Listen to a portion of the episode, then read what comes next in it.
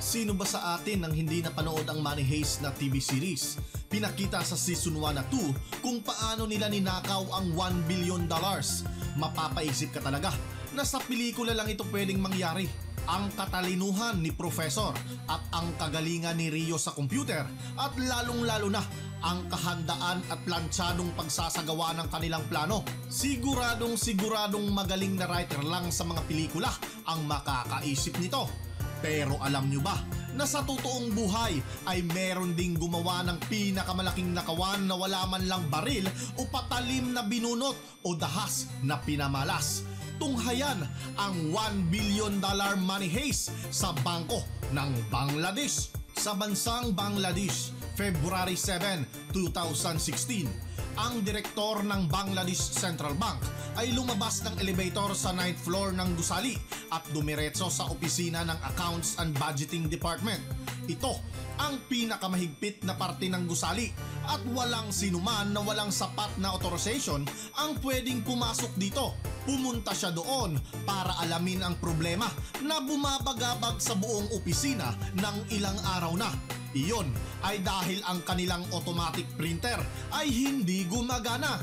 Hindi sana iyon malaking problema kung hindi iyon ang automated printer na nakakabit sa software ng bangko, at ito ay dapat na gumagana 24/7 at automatic na nagpiprint ng mga bank transaction reports sa aktwal na oras. Ngunit dahil hindi nga ito gumagana, ang lahat ng transaction report ay nakabacklog lang at hindi nila babasa at makita. Isang buong araw na pag-aayos ang kanilang ginugol para ayusin ito, at sila nga ay nagtagumpay. Napagana nila ang printer at sunod-sunod na automatikong nagprint ito ng mga transaction report na nakapending mula pa noong araw na masira ito. Doon ay napansin nila na parang may mali sa mga piniprint ng printer.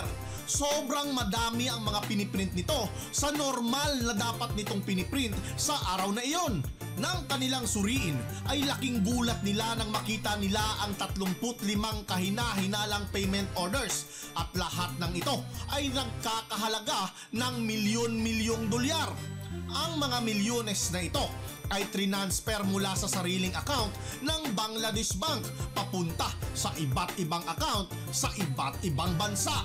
Sigurado ang lahat na walang nag-authorize kahit sino sa kanila para gawin ang transaksyon na iyon, at sigurado din sila na ang SWIFT security system na naka-install ay hindi basta-basta nahahack.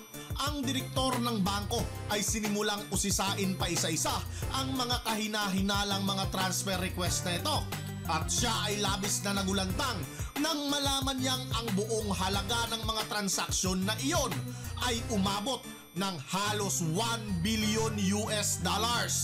Napakalaking halaga at isang malaking kawalan sa kaban ng kanilang bansa. Sa pagpapanik ay natataranta ang mga empleyado na pilit pinapahinto ang mga transaksyon, subalit huli na ang lahat. Dahil sa pagkasira kasi ng printer kamakailan ay hindi nila agad nakita ang nangyayaring transaksyon para mapigilan ito.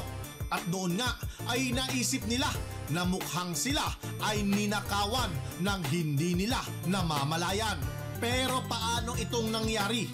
Ito ay naganap noong February 2016, ngunit ang aktwal na pagkasa sa pagnanakaw ay ginawa talaga 9 buwan bago ang araw na iyon. Dito sa Pilipinas, buwan ng Mayo, taong 2015.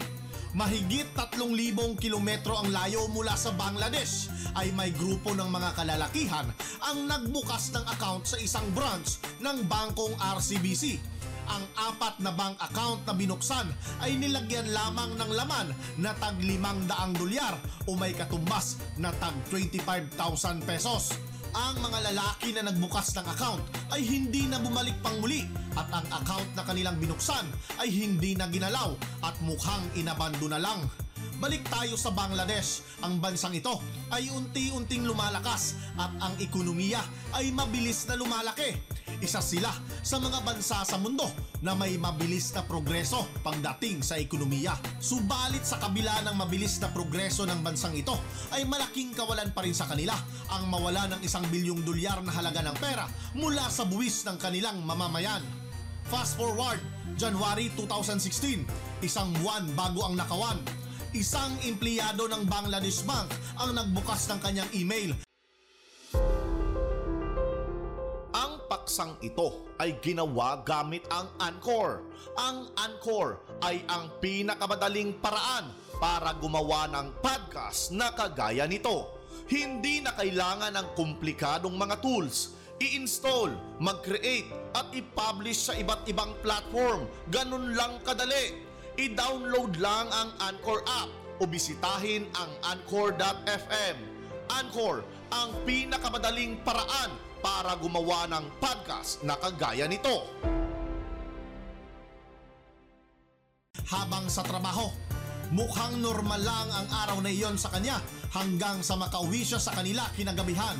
Hindi niya alam na na-activate na niya ang mga pangyayaring ikabibigla ng buong banking system ng kanilang bansa.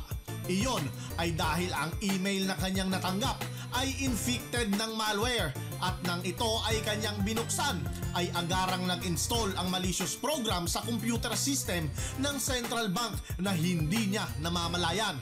Ang malware na iyon ay ang siyang magbibigay daan sa intruder para mapasok ang kanilang network at magkaroon ng access sa kaloob-looban ng Bangladesh Bank.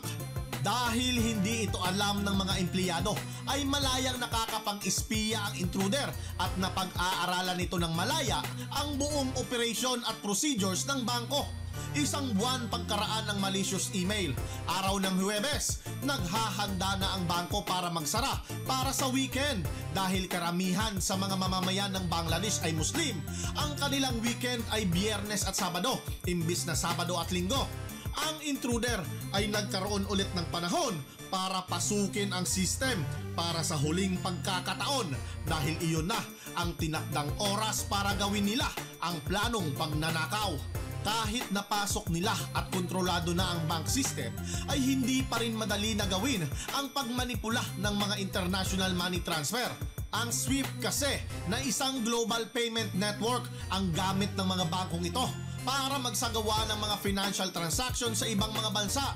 Ito ay sobrang higpit at maaasahang uri ng sistema na gumagamit ng military grade security at dinisenyo na mahirap mahak ninuman. Subalit, ang grupo ng mga magnanakaw na ito ay nagawang mapasok ang SWIFT system at ginamit ito para lahat ng transaksyon na gagawin ay magmukhang totoo. 35 transfer requests ang ginawa nila na may total na $951 million gamit ang SWIFT papunta sa Federal Reserve Bank sa New York. Okay, bakit New York? Ito ay dahil ang Bangladesh Bank ay may account doon na nagkakahalaga ng $1 billion na ginagamit para sa mga international settlements. Ang detalye ng request mula sa Bangladesh ay i-transfer ang pera mula sa New York papunta sa iba't ibang account sa Asia. Sa loob lamang ng isang oras, nagawa nila ang request na walang sagabal. Kinaumagahan, araw ng Biyernes sa New York, ang Federal Reserve Bank of New York ay busy na magproseso sa mga payment orders ng Bangladesh. Ang Federal Reserve na kilala sa kanilang kahigpitan at mataas na security procedure ay walang plano na ihinto ang transfer. Yun ay dahil ang instruction ng request ay mula sa SWIFT at ito ay lehitimong request na kanilang pinagkakatiwalaan. At dahil doon, inumpisahan nilang i-process ang request.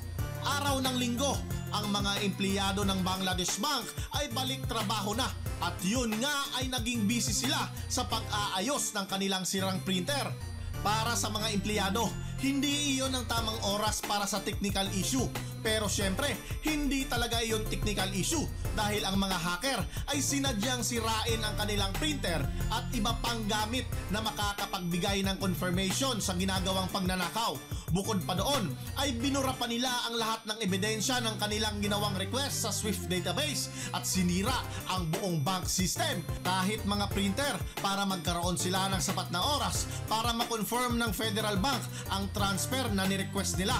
Sa parehong araw, sa Sri Lanka, $20 million ang dumating na transfer request sa Pan Asia Bank mula sa Federal Bank sa New York at tinatransfer sa account ng Shalika Foundation. Isa lang yon sa 35 transfer na papunta lahat sa Asia. Samantala sa Bangladesh Bank, napagana na nila ang printer at doon nalaman nila ang 35 kahina-hinalang transfer at sinubukan nilang pahintuin ito. Doon nga ay nagpadala sila ng stop payment order sa New York Federal Reserve, pero linggo ng araw na iyon at walang kahit sinuman ang nandoon para sagutin sila. Sigurado silang Lunes na makikita ng taga New York ang kanilang request at magiging huli na ang lahat. Pero nabuhayan sila dahil napansin nila na mukhang siniswerte pa sila, dahil ang automated system ng New York ay pinending ang 30 transaksyon para sa manual review. Dahil ang isa sa pangalan sa SWIFT order ay nagkataon na may kaparehas na pangalan na isang shipping company na blacklisted sa Amerika. Ang paksang ito ay ginawa gamit ang Anchor. Ang Anchor ay ang pinakamadaling paraan para gumawa ng podcast na kagaya nito. Hindi na kailangan ng komplikadong mga tools. I-install, mag-create at i-publish sa iba't ibang platform. Ganun lang kadali. I-download lang ang Anchor app o bisitahin ang anchor.fm. Anchor, ang pinakamadaling paraan para gumawa ng podcast na kagaya nito. 870 million dollars na transfer ang ngayon ay nakablock. Nang suriin pa ng Federal Reserve ay napansin pa nila na ang ibang mga transfer ay hindi papunta sa mga bangko kundi sa mga pribadong kumpanya, at ito ay nagkakahalaga ng milyon-milyong halaga, kaya hininto nila ang transfer. Kaya ang buong 30 transfer request ay napulyada at binalik sa account ng Bangladesh sa Federal Reserve. Subalit meron pang 5 transaksyon na natitira at iyon ay nagkakahalaga ng $101 million. Saan ito napunta? Ang una, sa Sri Lanka, $20 million sa Pan Asia Bank para sa account ng Shalika Foundation na isang non-profit organization. Napansin naman ng mga taga Pan Asia Bank ang kakaibang transfer na ito dahil ang halagang $20 million ay sobrang napakalaki para sa maliit na NGO at lalong-lalo na sa bansa pa na Sri Lanka. Kaya binalik ng Pan Asia Bank ang transaksyon sa New York para sa verification, at doon nalaman nila na ang Shalika Foundation ay isang peking kumpanya at ang pera ay binalik ng New York sa Bangladesh Bank account. Ngayon, 4 na lang ang natitira at nagkakahalaga ng $81 million, at ang 4 na transfer na ito ay parehong pinadala hindi lang sa iisang bansa kundi sa parehong bangko at parehong branch. Ang Jupiter Street branch ng RCBC Bank sa Manila dito sa Pilipinas, 4 na account na hindi ginagalaw sa loob ng 9 na buwan at meron lamang laman na 25,000 pesos. Bigla-bigla na lang na may pumasok na $81 million. Ang biglaang pagpasok ng ganon kalaking pera ay pwedeng magbigay alerto sa mga taga RCBC. Subalit mukhang wala kahit isa sa kanila ang nakapansin. Huli na nila nalaman na ang 4 na account ay binuksan ng mga peking tao gamit ang mga peking ID. Mula doon, ang pera ay madaling na-withdraw at pinasok sa kasino, kung saan ang electronic money transfer sa casino ay kinonvert sa tunay na pera. Sinubukan itong pigilan ng Bangladesh Bank, subalit ang stop order ay hindi natanggap ng RCBC Bank kahit pa Lunes ng araw na iyon, dahil nagkataon na Chinese New Year noon sa Pilipinas at walang pasok at opisina. Marahil naisip nyo na maraming naging delay at sagabal sa mga bangko para mahinto o mahuli ang mga hacker, pero sinadya ito. Una, Huwebes nang pasukin nila ang bank system ng Bangladesh Bank, kung saan pasarado naman ito para sa weekend. Noong Biyernes naman, clinarify ng network ang transfer sa Bangladesh pero walang tao doon dahil sa weekend nga sa Bangladesh ng Biyernes. Linggo, nung bumalik sa opisina ang empleyado ng Bangladesh Bank pero hindi rin nila makontak ang New York dahil weekend din sa New York pag Linggo. Nung Lunes, natanggap ng Federal Reserve ang order ng Bangladesh para ihinto ang transfer at ng order sa Pilipinas na ihinto ito. Subalit hindi naman natanggap ng Pilipinas ang order ng Federal Reserve dahil Chinese New Year ng Lunes at holiday sa Pilipinas.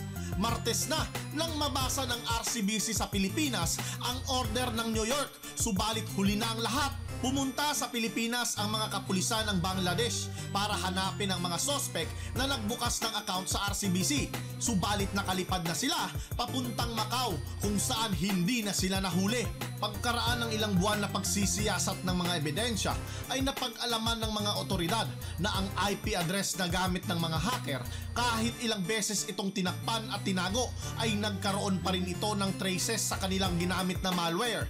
Subalit kahit hawak na nila ang IP ay wala pa rin silang magawa dahil ang IP ay pagmamay-ari ng North Korea. Dininay naman ng North Korea ang aligasyon na silang may kagagawa ng nakawan. Hindi man napagtagumpayan na manakaw ang halos $1 billion, ay nagtagumpay naman sila na makuha ang $81 million at ang kanilang ginawa ay tumatak sa kasaysayan at tinaguri ang pinakamalaking nakawan sa kasaysayan ng electronic banking. Hanggang sa muli, ito nga pala ang Wheelers Inc. Bye-bye!